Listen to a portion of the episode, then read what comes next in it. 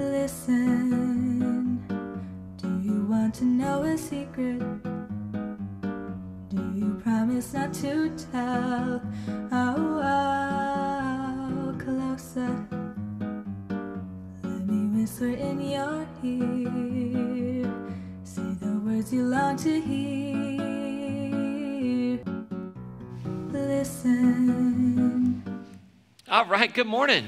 I forgot to introduce myself earlier. If you're tuning in for the first time or if you're a first, second time guest here, my name is Ryan. I'm the lead pastor here at Crossroads Church, and it is wonderful to have all of us tuning in together. And I, I don't say it often enough. You know, we celebrate people when they leave, right? Like we throw parties for some strange reason, like you work with somebody and then they leave and then we tell them how wonderful they were. Like maybe if we would have told them how wonderful they were, they wouldn't have ever left, kind of thing. But we don't say that enough around here. Our team of volunteers and staff are great. But Katie Martinez, man, what an incredible leader, and uh, just a privilege for us to have her wisdom and insight. Incredible writer, speaker, communicator, just a wonderful leader. It's great. When we were kind of coming out here and uh, just kind of trying to figure out where God was bringing us and guiding us, one of the big factors was to just know that I was going to get to lead with Katie because she's just amazing. So we're very, very fortunate. If you're in the room, give Katie a big hand. Good. Was that right? Did I say that right? No, I'm just kidding. no, I'm just kidding. So, listen, are you ready to have some fun today? We're going to have some fun. We're going to explore some topics. We're going to wrap up a series called, uh, called Listen. We're going to have communion. Uh, we're going to explore some wisdom from Scripture, learn how to become a better person to make the world a better place. Feels like a good investment of the next three hours of your life, right? There's no football. You're okay. Relax. Everybody relax. Uh, so, hey, uh, listen, we started this series and we're exploring what does it mean to honor the light in another person? That light of the world that lives inside of every person. I come with the belief that the Christ, that the image of God is teeming throughout the universe, that even the rocks will cry out right? That, God is present in all things, and we are all created in the divine image. And, and one of the ways in which we can depolarize our world is learn to see people as made in the image of God, regardless of beliefs or structures or religion or race or gender or sexuality, any of those things. And so, what does it mean to honor the light? In another person. Right? We've been in this series for about four weeks, and we launched it with this proverb. We call it our anchor verse, which is just a passage of scripture that I just encourage everybody to memorize because it kind of is underneath all that we've talked about in this whole series. And Proverbs 18 13 says, Whoever answers before listening, theirs is folly and shame. So that's the idea. We're learning how to be good listeners, like in kindergarten, right? We could all use a little bit of that. Let's face it, right? We've all lost our minds when it comes to listening to one another, right? We're all guilty as charged. Raise your hand up nice and high if you're in the room. If you're at home, give me a nod. If you're out in the atrium, uh, let me know. Like, have you ever had somebody judge you? your actions, something about your life, and you've either said this or you've thought this. Hey, talk to me after you've walked a day in my shoes. Anybody ever thought that? Anybody ever said, anybody ever had that said to you? Like, be honest. Like, you don't have to raise your hand. I know you don't want to admit anything wrong with yourself in church. I would never ask you to do that. But like, we would, like I've probably done it, right? I've, I've, made, I've passed judgment on people and I've thought thoughts and I've said things like telling them how they should be living their life or whatever it might be. And inside of their mind, they've said, hey, walk a mile in my shoes and then come back and talk to me. And that sentiment comes from this reality, I think, in our world, when we look around, is that in our world, we have a shortage of empathy, really understanding what it's like to walk in a person's shoes, and we have an abundance of arrogance right? A shortage of empathy and an abundance of arrogance that I know best for you, for me. And here's how this plays out, right? We're, if, let's just, can we just, I won't tell anybody, all right? So what stays during the life, what happens in the live cast stays in the live cast, all right? So this is our secret. If you're tuning in online, it's our secret. How many of y'all like to gossip? Just a little bit. Anybody? Come on, it's fun. Let's be honest, okay? Can we just, we can't ever heal if we don't recognize we have an ailment, okay? We love to gossip. And we don't, you know, we, we love to get together with those people because we call them safe people, right? You're, this is safe, right? You're not going to judge. And, and we get in and we start to have our conversations about people. And we do, we just, we, you know, people of faith are great at doing this at prayer request time, right? We should be praying for so and so because so and so says this, right? But we do this in our world. We gossip. We love to talk about what's going on. And we say things out of our arrogance like, I can't imagine why they would say that. I would never do that. right? We, we look at people's lives, we think about it, we go, if I had their money, if I had their family, if I had their job, oh, I would, I would be, so if I were in their position, I'd be such a better leader. Like we, we do this, it flows out of our arrogance. We just assume it, right? And, and that's just what we do. It's kind of fun to explore and think, well, I can do it. And what we do is we deride our neighbor, right? We say, oh, I can't believe they would do such and such. If I had their kind of money, I'd never have that kind of debt. I, if I had that, like, look at how screwed up their kids are.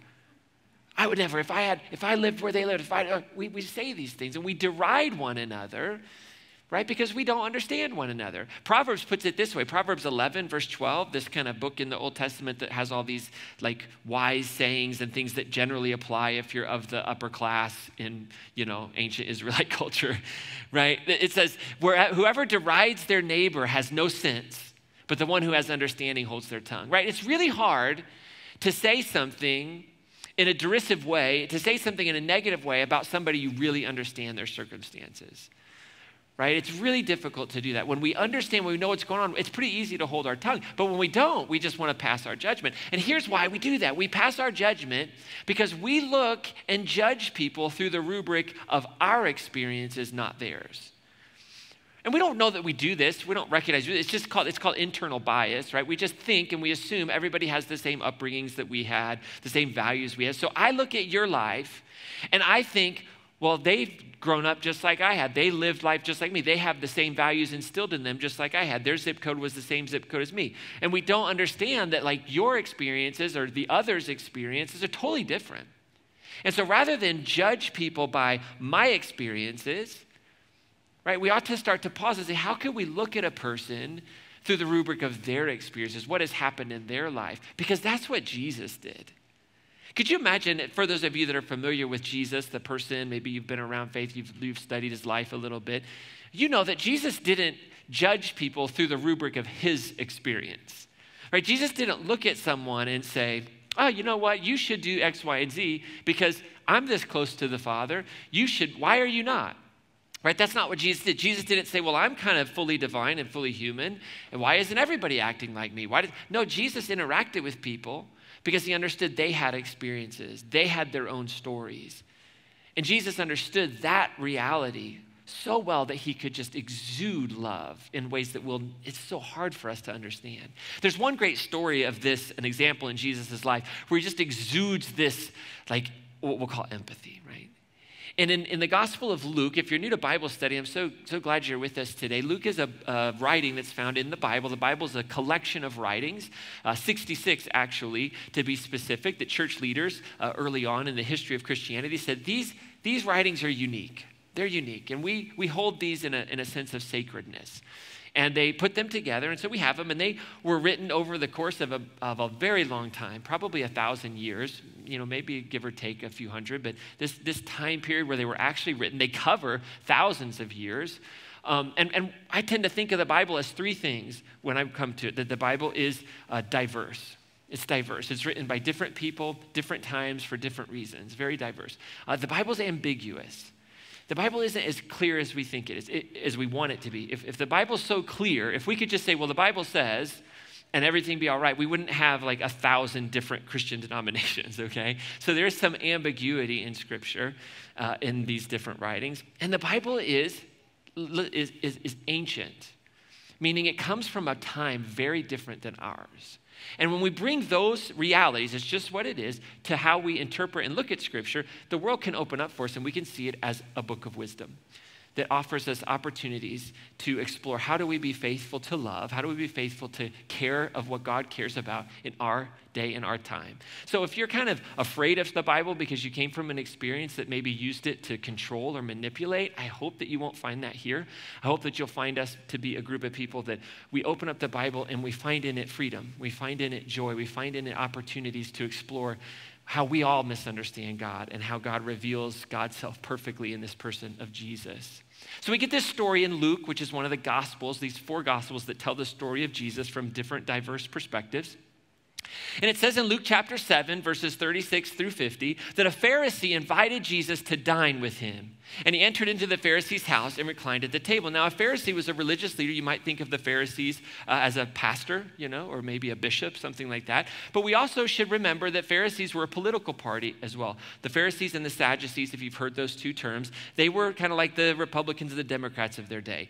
They had different ideas about how you should function as, as a nation under the kind of governance, the oppression of Rome. So the Pharisees were highly nationalistic. The Pharisees felt like we should, they should re, re, kind of back away from and fight the Romanization of Israel. The Sadducees were far more uh, in, inclined to say, hey, listen, this is where we are, and let's figure out how to get along with the Romans and figure out how to work. So there were political differences. These were the leaders of the nation, uh, and there was no separation of church and state, so they also led, this was a theocracy, right? So they, they often, they led the people in terms of their faith. And so one of these Pharisees, which means this was a person who had wealth, they had power, uh, they, they had a lot to lose by some of the things that Jesus was talking about. He invited Jesus over to, for dinner, and they're sitting at the table. And it says, Now there was a woman in this city, a sinful woman in the city, who learned that he was at table and in the house of the Pharisee.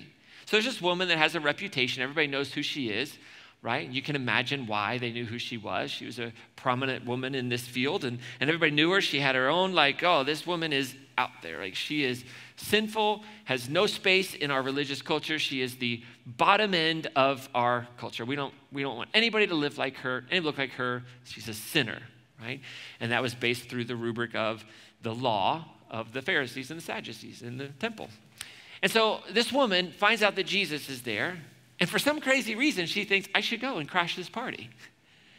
So she shows up and she brings this alabaster flask of ointment and she stands behind him because remember, Jesus at this time, there'd be a table, it'd be low, and they'd all be reclined around the table. Jesus' feet would probably be behind him, and he'd be sitting at the table. She comes up behind him, and she is just weeping at his feet, standing there. And she begins to bathe his feet with her tears. Her tears just, she's just weeping, she's just crying. And then she starts to wipe his feet with her hair. And then she starts to kiss the feet. This is nasty, nasty. This is gross. I mean, forget the fact that she had no business being there as a woman in this house, in the culture. She's already upended that. But then she comes and she sits down, this, this woman who has been with many men, who has a reputation. She sits down and she starts just crying on these dirty, dusty, dungy feet. Because Jesus wasn't wearing like really nice shoes, you know. I don't know if you were here for the for the conversation earlier if you were paying attention to Aisha who was our host. Like she's wearing some she's her shoe game is top notch today. Like she's got the Adidas wedges going on. Like they're for real. I mean if you want to know shoe game you got to talk to Aisha but I tell you, Jesus didn't have shoe game back then. Like he's wearing sandals, open feet, dust everywhere, dung everywhere, covered on his feet. And this woman muddies all that up with her tears, then takes her nasty hair all over. Imagine what that did to her hair. And it wasn't like she was like, well, I'll just go take a shower, a nice warm shower. So she's got all this is muck and mud, and she's wiping it with her hair. And then she's like, oh, what have I done? And she starts, oh, she starts kissing his feet. Like, everyone's like, what is going on here? And Jesus is just like, well, this is fascinating. This is amazing. And then she starts like giving him a pedicure right there. She pulls out the ointment, she's massaging his feet. And Luke, the, the, the, gospel tells us that when the Pharisee who had invited him saw what was going on, he said to himself, and it was all over his face, right? Oh. He says to himself, if this man were a prophet, he would know who and what sort of woman this is who is touching him, that she is a sinner. He had it all figured out. He says, if this man were a prophet. And the irony is, Jesus is going to show to him the fact that because he's a true prophet is why. And because he knows this woman, and because he knows what sort of woman she is, why he lets her touch him. That this is exactly what the prophet should be doing. And there's something interesting about this story that Jesus is going to reveal to us. And, and I'm going to say this, and, and, and before you start writing me your email, hear me out, okay? Okay, just hear me out. And that is what we see here is that sinfulness is in the eye of the beholder. The way in which people, in this story in particular, Jesus and the Pharisee, whose name is Simon, we'll find out later, the way that Jesus and Simon see this woman and her sinfulness is all in the eye of the beholder because Simon, as a Pharisee, saw her and understood sin as look at all the stuff that she has done, look at all the things that she has that, that are against our law. She, she's a person of terrible reputation, and so she is, because of her sin, cursed by God. Her lot in life she deserves, and she's getting her just punishment. That would have been his framework for seeing and understanding sinfulness. But Jesus, as we're going to see, sees something very different. Jesus' framework for sinfulness is that this is a woman who's been wounded. This is a woman who's been wounded by evil. This is a woman who has been part of and been the product of an unmerciful system that has cast her out and set her aside. And so these two men, they see sinfulness very differently. And so to help Simon understand, Jesus says to him, Simon, I've got something to say to you. Simon says, Well, tell me, teacher. He says, Okay, here's the deal. A little story for you. Two people were in debt to a certain creditor. One owed 500 days' wages, year and a half, 500 days' wages. And the other owed 50. Simon's like, Okay, I got it. Since they were unable to pay the debt, the creditor forgave both of them. Now, which of them will love him more? right? Not a tough question, let's be honest. Simon says, Well, I suppose the one whose larger debt was forgiven. Jesus says, That's right. You got it, Simon. You're with me. Way to go. And what Jesus is beginning to break down for Simon, and what he wants Simon to understand here, is that how you see yourself, Simon, is going to affect how you see other people.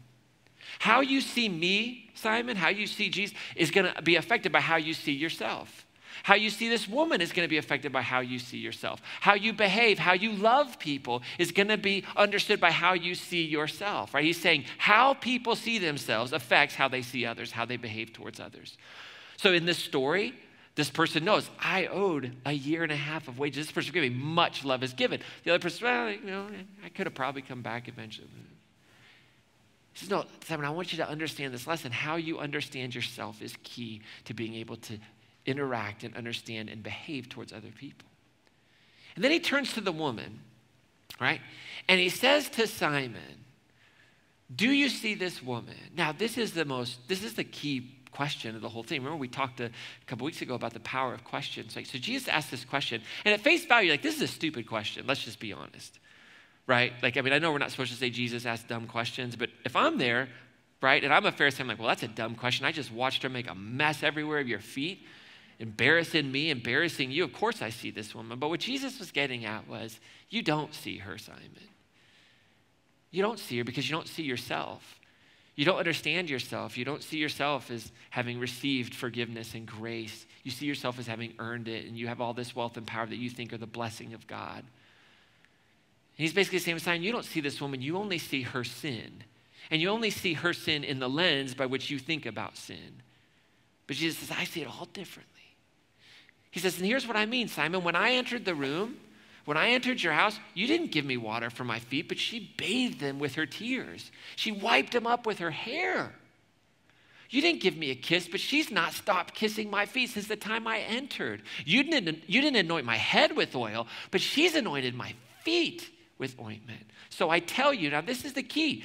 Her many sins have been forgiven. Jesus doesn't mince words. Jesus doesn't say you haven't done anything wrong. He says nothing wrong has ever happened. No, no, no. He just sees it completely differently. He says her sins are forgiven, hence she has shown great love. See, he says, I can see by her actions that she knows that she's forgiven. But the one to whom little is forgiven, the person who thinks little is forgiven, they love little. Simon, this woman knows. She knows who the way she sees herself is reflected in how she treats me. And the way you see yourself is reflected in how you treat me. And then I love what he says to the woman. He looks right at her and he says, Your sins are forgiven. Now, a lot of times we read this that, like, in that moment, Jesus is forgiving her sins because she's come. But, but I just, if you take the story at somewhat face value, like, she never asks Jesus for forgiveness. She never professes Jesus as any kind of like savior or Lord. She doesn't, I, would doubt she has any concept of that. I think she probably heard some of Jesus' teachings, saw the value that Jesus gave to the dispossessed, the marginalized, and she believed to be true of her that she was worthy of God's love and grace and that she was actually forgiven, just like these other sinners that Jesus hangs out with. And see, I believe forgiven was the truth that she dared to choose. And I've worded that kind of specifically because we use words like believe and faith, and they've lost a bit of meaning. But I actually believe that this woman was able to come into this space that she was not invited, that she did not belong. And she came into that space with confidence because she dared to believe what was true about her that she was loved and that she was forgiven. It was a statement of fact, not a statement of what is now because you've done this, but you are forgiven. And now you've made a choice to believe that and understand your worth and your value. It's quite fascinating that Jesus is walking around. We have this all the time in Scripture. Jesus is telling people that their sins are forgiven. They've never asked for it. He hasn't died on a cross. He hasn't rose from the grave. None of that. But yet we say, oh, all these things are absolutely necessary for forgiveness. So I'm just pressing that presupposition a little bit for those of us that have been around for a long time. That Jesus is going around declaring forgiveness of sin because God understands. God understands us and loves us, and we live in that place of forgiveness. It's the kindness that brings us to repentance, which I think is the owning of, right? That I need forgiveness, that I need this wholeness. So when Jesus says to her, Your sins are forgiven, the others around the table, right? They look and they say to themselves, Who is this who even forgives sins? And this wasn't necessarily a statement of wonder, it was a statement of like, You gotta be kidding me. Who is this joker? But he looks at the woman and he says this your faith has saved you. Go in peace. Now, what in the world does that mean? She's got to wonder, like, what? Okay, my faith. Well, what, what faith? What did I, what do I, what is it that she actually believes or holds true or sees without seeing, right? Faith. And what am I saved from? And I think it's fascinating that what I, I, as I look at this and I really think about it and I try to erase some of the stuff that I hold so like dear from up, it's like Jesus is saying, You have chosen to believe what is true of you, that you are forgiven. And so you are now saved from this life of believing that you are not loved by God. You are saved from the wounds that happened to you. There's healing. You could replace the word saved with healing. You are healed. Your faith has healed you from these wounds the wounds that you have created in this world and the wounds that have, been hap- that have happened to you. Now go whole. Go whole. I love that word peace. You know, I'm a peace guy. I love that. He says, go in peace. Faith was her path to peace. That was what she dared to choose. What she dared to choose to believe true of her was this beautiful gospel that we are loved, we are forgiven, that God is kind, that God is gracious that God is longing deep for relationship with us, wanting to combat the lie that we aren't made in God's image, that we aren't like God. No, no, no. I've come to show you this. And this empathy, right, that Jesus has for this woman, his ability to, to see her fully, is because he understood her story. He understood that this woman was more than behavior, she had a story Right? She had all of these things that happened to her. She had all these experiences. She was more than the sum total of the laws that the leaders thought that she broke. She was more than the gossip. She was more than the, the judgment. She was a whole person who had a story. And this is, I believe, what the gospel calls us to. Those of us who have been given this great privilege of daring to believe that we are loved by God, that we are whole, that we are forgiven, that it is the kindness of God that leads us to a place of healing and repentance. And that transforms us. It has deep implications for your everyday peacemaking life. So right now it's 1146. Never tell people what time it is in church, by the way. Never do it. You all just looked at your watch and like, oh man, he's going to go forever. I just lost you, all right? So hang with me, all right? Where will you be tomorrow at 1146? Probably the most, one of the most important questions you could answer when you're at church. Where will I be tomorrow? Because right now is about 1146 tomorrow. Like what, what, what God wants to do in your life and my life through our time here today is about tomorrow. It's about our everyday life. So at 1146 tomorrow, you're going to be engaged with people all around you. And we're going to be tempted to judge people through that rubric of our experiences. We're going to be tempted to sit as Simon, to know this woman, to know her story, to know that she's a sinner, and we're going to be called by the Spirit of God to something better. How do we do that? Well, I think we can do just we can listen to the whole story, learn to ask those questions like we talked about. Find out how people grew up. Find out what their life was like. Tell me about your mom. Tell me about your dad. Do you have brothers and sisters? Did you go on vacation as a kid? Where did you go on vacation as a kid? What was kind of the favorite thing your family did? What was the hardest thing growing up? Where did you go to school? What did you study? What did you learn about God? All of these things factor in. What was the hardest thing you've ever been? What was the meanest thing anybody's ever said to you? What are the things that you still have a hard time dealing with? Now, that's probably not the first set of conversation questions at coffee with the new, you know, coworker. Right? Tell me your deepest, darkest fear and like what. But we engage, we get to know the whole story. And when we know the whole story, I think we can start to see emerge a really more powerful, helpful view of sin. That's not the judgmental, like you did this, you did this, and now I, as a, a, religious leader, I get to tell you what you need to do so that you can be good with God and everything is good. No, we can recognize that sin is wounding, sin is woundedness. It's far bigger than the, than the, the moralisms. Not, that's not to say that morality is not important, but, it's, but sin is far, far bigger. Paul talks about sin being this thing at work in the world that holds power and oppresses. It's this, and I think we can reduce it to this big lie that we're not loved by God. Reduce it to this big lie that we're not, but we have to earn it somehow. And in that woundedness, we wound others. So when we start to hear stories, oh man, if we will listen, we can start to do something pretty cool. We can start to hate the wound, but love the wounded. Because let me talk to my like church folk. You're like me. Like you, you're for as long as you can remember, you've been a part of a community of faith, a church, right? Like I was, my dad was a pastor. I'm second generation in this line of work. Like my whole life was just in a church, right? So I'm a, I'm a churchman, right? Have you ever heard this statement? Hate the sin, love the sinner. Anybody ever heard that? Raise your hand. I hate the sin, love the sinner. Okay, let me tell you something right now. I hate that statement with a passion. I hate it. it I, because it sounds so good, it feels right, but here's all it does is produce judgmental spirituality. Because we think that somehow we can then judge oh, this is sin, this isn't sin. We can somehow parse that out and we still ascribe like hate the sin, we think about it as, well, hate what that person has done without any understanding of why they've done it, without any understanding of what's going on in their life. And we can't do it. It just creates this big old line. And so I, I just, I have, re- I have written and delivered entire sermons on that, why that's such a bad idea. But, but what I think is powerful is we say, well, I hate the wound, but I love the wounded. I hate what wounds do to people. I hate what fear can do. I hate what greed can do. I hate what lust can do. Because wounded people wound people. This is the perpetu- perpetuity of sin in our world. It just flows. And until we break that cycle with forgiveness, healing of the wound by the only one who can heal us, which is our Creator, we just continue on down this road. But when we say, oh, I got to hate the wound, but I will love the wounded, I have, that will bring me to a space of understanding. Because I'm not defining a person by their moral decisions. The sinner, hate the sin, love this. It's such a pejorative term, sinner, as if you're not. Give me a break. As if I'm not. And when we do that, then we can focus our eyes on their shoes, right? That's what we want to do. We can say, oh, I can focus the journey that they've been on.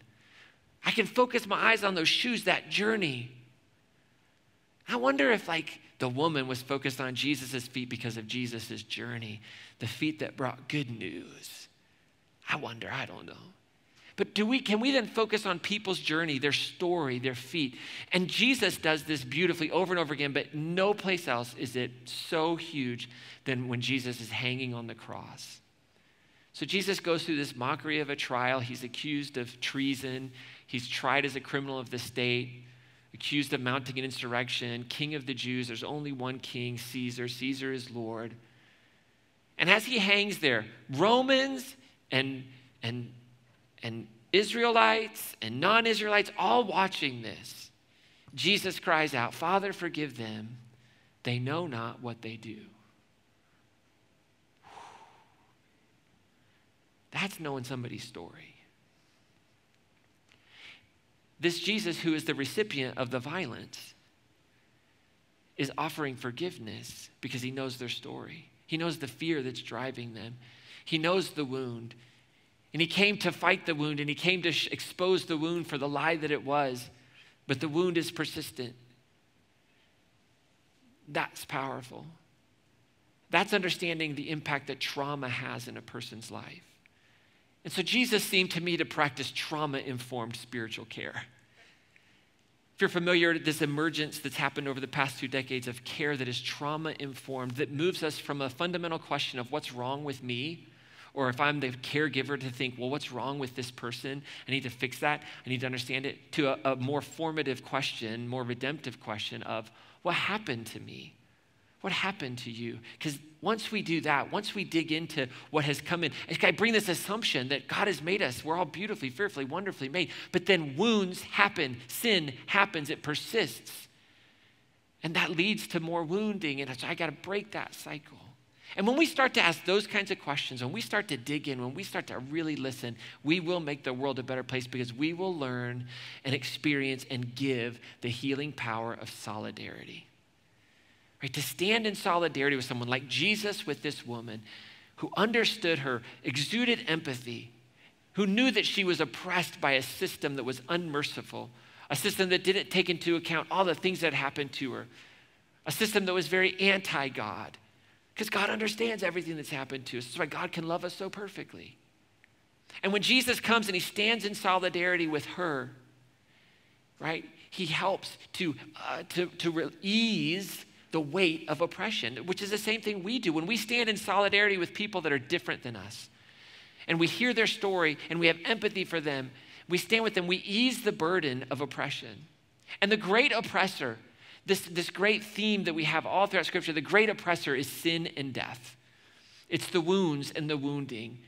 And Jesus came as one who knew no sin and stood in complete solidarity with all of us who did.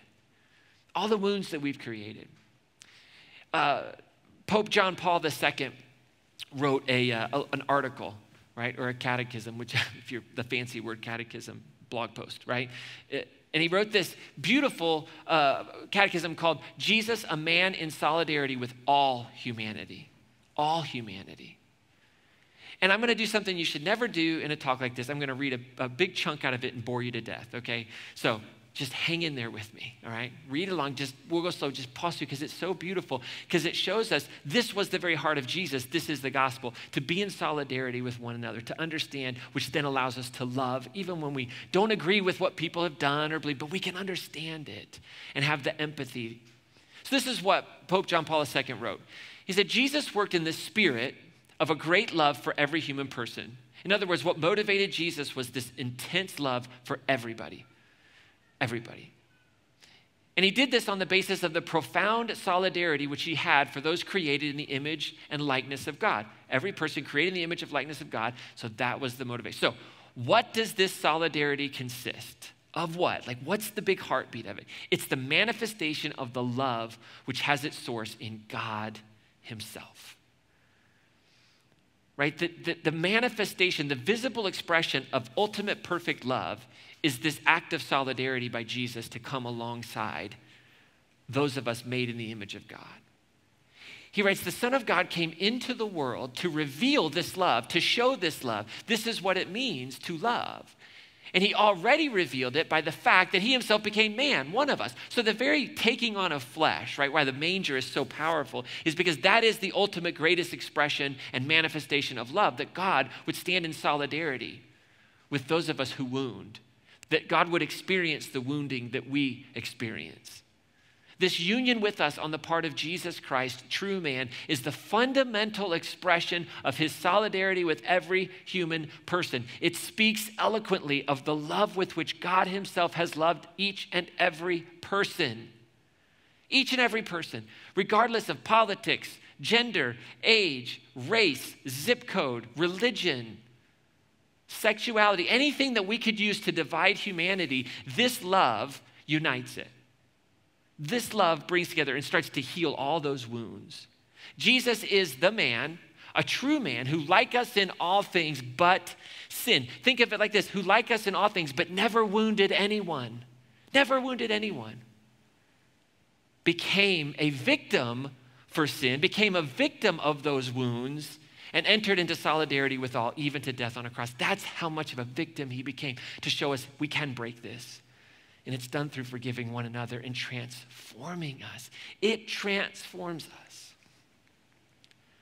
So we've gone through four weeks of listening. We live in a climate that is so hard to bring human dignity to a person who could believe and say and do things that we couldn't imagine how. But yet, the cross we bear, if we're following Jesus, is to give what Jesus gave this kind of love, this kind of empathy, this kind of understanding. So, as we get ready to have communion together, what is it that God is inviting you into today? Maybe it's something that stuck with you over the past few weeks. Maybe it was something in a song that just hit your heart and you just feel God inviting you into some experience. I would hope that all of us know that God is inviting each and every one of us all over the planet to live in the truth that we're forgiven. And that our lives would then reflect that truth, just like this woman. So maybe you're here today and you've been coming for a while, a long time. Maybe this is your first time, whatever, and you're wondering, what is it all about? Well, I think ultimately, this idea and this, this big concept of faith in Christianity is about choosing to believe what is true about you by the grace of God that you are loved, that you are whole, that you are forgiven, that you are a wreck, that you wound people and you have been wounded, and the creator of the universe, that which is love, is flowing through you, wanting to begin a healing process, and has called you and is calling you into becoming a healer of this world. We call it peacemaking. That's the invitation. And so maybe for the first time, you just need to surrender to that truth, as hard as it is to believe that you are forgiven, that you are loved, and allow it to transform you and shape you. Allow love to flow through you. Maybe for all of us, we're being invited at this moment in time with communion to take the bread and the juice, to drink it, to eat it, as a reminder of our commitment to stand in solidarity with those that have been wounded by sin, just as Jesus stood in solidarity with us. Because we were wounded by sin. So as you came in, you probably saw these little uh, communion to go. uh, containers. If you didn't, I think we have a few of our hospitality folks that have a basket and they'll bring one by if you want to slip up your hand. Everybody's invited, by the way. This is not our table, this is the table of Jesus, uh, and, and I am not in charge of the guest list. no, thank you.